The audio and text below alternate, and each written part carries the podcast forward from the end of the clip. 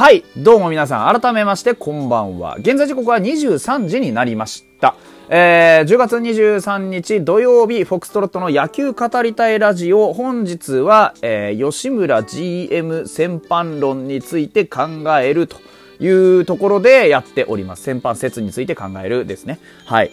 で、ドラフト戦略というものを考えながら、現在ファイターズがなぜここまで選手層が薄いということで、えー、悩んでいるのかということを考えてみたというのが1本目でした。えー、1本目の結論としては、えー、10年選手が少ない。ね。えー、08年から014年の間に取った選手の中で生き残っている選手が非常に少なく、えー、特にレギュラー格として使える年代が、使えるというか、レギュラー格として活躍している年代の選手がほぼいないというところです。えー、例えば、まあ、10年の西川春樹、えー、11年の近藤上沢、あそれから14年の清水、浅間、高浜ぐらいがようやく今育ってきたというところです。ですから、ここに関しては、やはり、ね、09年の選手がもう誰もいないとか、12年の選手がもう誰もいないってことを考えると、この辺の年代、山田 GM だった頃の年代の、えー、選手層に非常に問題があると。いう形です。これは山田 GM が悪いのではないということは一つ言っておきます。なぜなら山田 GM は菅野であったり、えー、大谷だったり、有原だったり、間違いなく実力のある選手に目をつけて、その選手に声をかけてはいるのです。ただ、その選手が定着していない。当然活躍をしてもたらしてくれたものはあります。特に大谷なんかはそうですし、有原だって苦しい時のファイターズをきちっと支えてくれています。ですが、あの、その選手がもういないっていう現実を考えた時に、10年残ってくれる。主力として10年残ってくれる選手を指名できていないんですね。で、特に1位、2位の中で戦力化できているものが実はほとんどない。西川の2位、それから鍋量の1位くらいなもんで、ほとんどは、まあ、あの、1位、2位の選手が、まあ、落っこっちゃってるという中で、逆に、えー、吉村 GM の取ってきた1位、2位っていうのは、非常に、えー、前途も有望だし、なんだったらきちんと活躍してますよというパターンが今見受けられます。まあ、当然その、年代っていうのは、まあありますから、あ昔の選手と今の選手を比べて同じように言うなよというのもありますが、現実いないので、っていうところで話が、あまあ、さっきは終わったというところですね。で、要はその、編成に関して叩かれるパターンっていうのがありますよね。例えば補強が少ないとかね、ドラフトが失敗しているとか、暗黒ドラフトなんてよくね、失礼な言い方をされますけれども。でもそういうことがよく言われるんですが、そもそも、そもそも論として、補強が必要なのはなぜですかっていうと、現在いる選手の力不足が原因なんですよね。軸になる選手がいないからなんですよね。そういうことはじゃあ軸になる選手を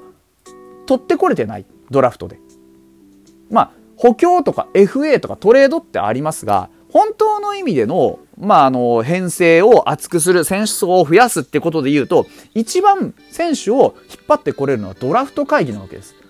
当然ドラフト会議で言うと、まあいい選手は先に取られちゃう可能性もありますから、そういうことで言うと、まあ我々のような、まああのチームでね、やっていく選手を、まあきちんと指名するためにはね、うんこう、きちんとしたスカウティングがないとダメなわけですよ。うん。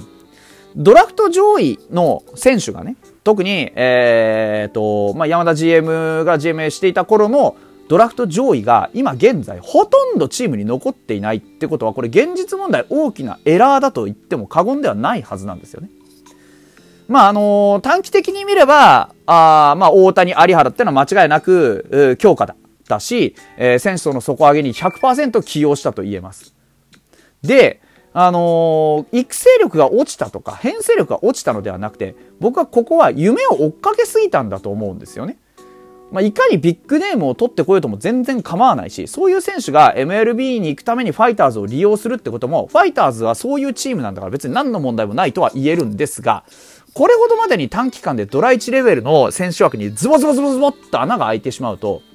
現在のファイターズみたいに投打に軸となる柱を複数本立てることができなくなっちゃうんですよね。今、エースはようやく伊藤君が次に担えるかなって感じになってきたし、加藤君も良くなってきてっていうのがありますが、それ以外だと噂以外にはほとんど柱が立ってない。で、打の方はっていうと、もう、まあ、はっきり言って、長打を打てる人間がほぼほぼいないですよね。皆無ですよ。うん。ホームラン狙いの選手がいない。ね、ホームランを30本期待できるっていう選手がほぼいない。ってことを考えると、やっぱり僕の個人的な考えで言うと、0809年の戦力化っていうのがほとんどできていない。そして11年、10年、12年か。10年、12、あ、違う、9年、12年の選手がほとんど残っていない。っていうことを考えると、やっぱり、そこのところの年代が影を落としているよねっていうことは言えると思うんですよ。そもそもこの0809年っていうのは指名そのものが2年合わせて13人なんです。6人と7人しか取ってない。で、育成も取ってない上に、選手層の増加にも、まあ、レギュラー格どころか、あの、一軍に上がってこれるかどうかっていうレベルの選手が非常に多かったんですよね。実際問題。だから選手層が増えるってことにもほぼほぼ寄与できてなくて、中島と09年の増井さん以外は、レギュラーって呼べる位置を獲得できてないっていう現状があります。で、これを山田 GM のせいというつもりは全くないんですが、少なくとも現在の選手層が薄くてこんなにチームが貧弱なのは吉村のせいだというのはこれはもう僕はお門違いだと思いますね。むしろファイターズのポリシーというのがあります。育成を重視する。FA は基本取らない。外国人は少数精鋭で。トレードするときは若手をトレードして可能性を広げてあげる。これを守りながらどうやって戦力の拡充をしていくか。そういう意味で言えば、吉村 GM になってからのドラドラフト戦略をぐっと厚くして、なるべく戦力になるものを上位指名していく。で、要は、まあ、変な話ですけど、大きな夢を追っていくっていうのは当然やるけれども、その中に現実的な構想をしっかり盛り込んでいく。伊藤博美の単独指名って僕完全にそうだったと思ってるんですよ。で、川野くんにしてもそうだし、あの、1位指名でこれだっていう選手を引けなかった時のバックアップっていうのが非常にしっかりしてるんですね、今。で、例えば16年も堀くん、ね、外れの1位ですけど、ね、外れ1位っていう言い方もあまり良くないって言われますけど、僕はあの9時単純に外した1位なのがいいと思うんですけどね。まあ、それは置いといて。ね、堀くんもそうだし。で、例えば15年も、まあ、上原くんにしても、加藤くんにしても、井口くんにしてもね、3位まできっちり活躍してますよね。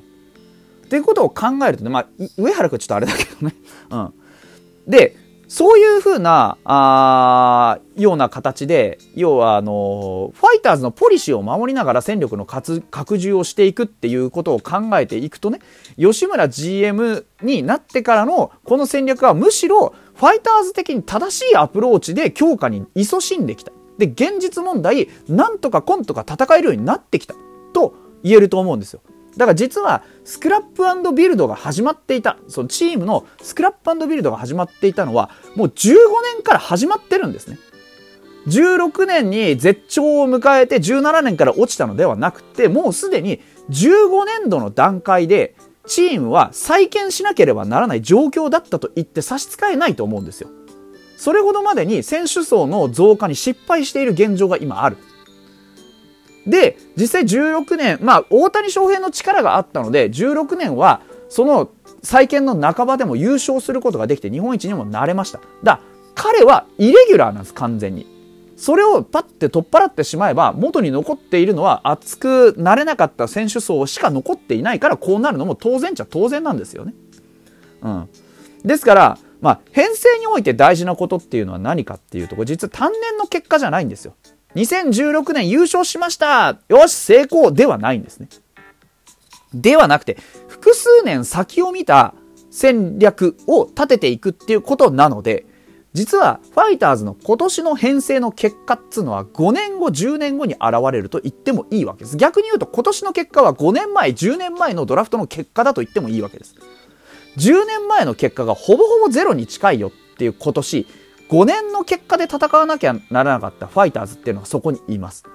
で、そのファイターズが少なくとも去年よりもポジティブな内容でシーズンを戦ってくることができました。できたと思うんですよ。のは、これ間違いなく、まず一つに、まず一重に現場の手腕。栗山監督はじめとした現場の野球が、なんとか今とかこのチームを戦わせてきた。ということだと思うし、それに大きく実は寄与してきたのは、フロントがなんだかんだ言ってドラフトできちんと選手を補充してきたからだと思うんですよ。つまりフロントの編成力ですよね。むしろ僕はマイナス評価じゃなくてプラス評価だと思ってるんです。で短期の結果を求めてお金を注いで大きな補強をしてよしこれで10年戦えるっていうのを揃えることもできるかもしれないでもそれはファイターズが目指していくファイターズの作り方じゃないわけですよでもちろん1年ドカッって強化したからって言って10年戦えるかってそんなことないわけです。その1年だけ強化しても意味がない。強化っていうのは終わらない。ずっと続いていくものです。積み重ねていくものですから絶対に経年何年か複数年の結果で判断するべきだと思うんですよね。それは順位ではなくて複数年の過程ですね。でまあそんな中でポリシーを見失わずにねどうやってチームにエネルギー活気を取り戻し、ね、戦えるチームにしていくのかっていうことをここ、まあ、56年っていうのはずっと実はやってきた。で、その結果が今年のね、例えば野村くんの、まあまあいい成績が残りますだったりとか、ね、立野くんも活躍してます。ね、堀くんもタイトル取りました。ね、加藤くんだって井口くんだって自分の居場所を見つけつつありますっていう、この辺の若い選手が今いなかったらどうなってたことかっていう話なんですよ。ですから、シーズンも最終盤になった今、ここからがフロント、それからチーム全体の戦いの本番だというふうに僕は言えると思います。